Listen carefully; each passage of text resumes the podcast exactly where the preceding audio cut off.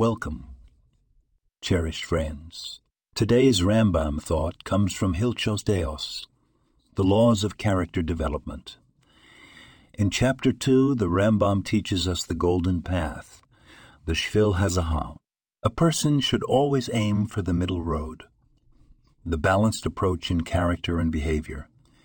For instance, not to be too angry nor utterly without feeling, but to be patient, slow to anger, not to be overly indulgent in luxuries, nor to deprive oneself excessively, but to live a life of moderation.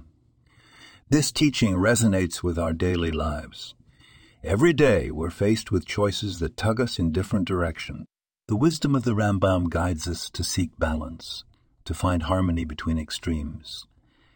Whether it's in our work, our relationships, or our personal goals, the middle path helps us to live with steadiness and grace.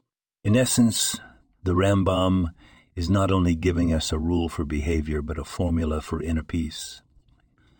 When we center ourselves and walk the middle road, we navigate life's challenges with poise and equanimity. As we go about our day to day, let's consider how we can apply the Shvil Hazahav, the golden path, to the decisions we make and the way we interact with the world around us.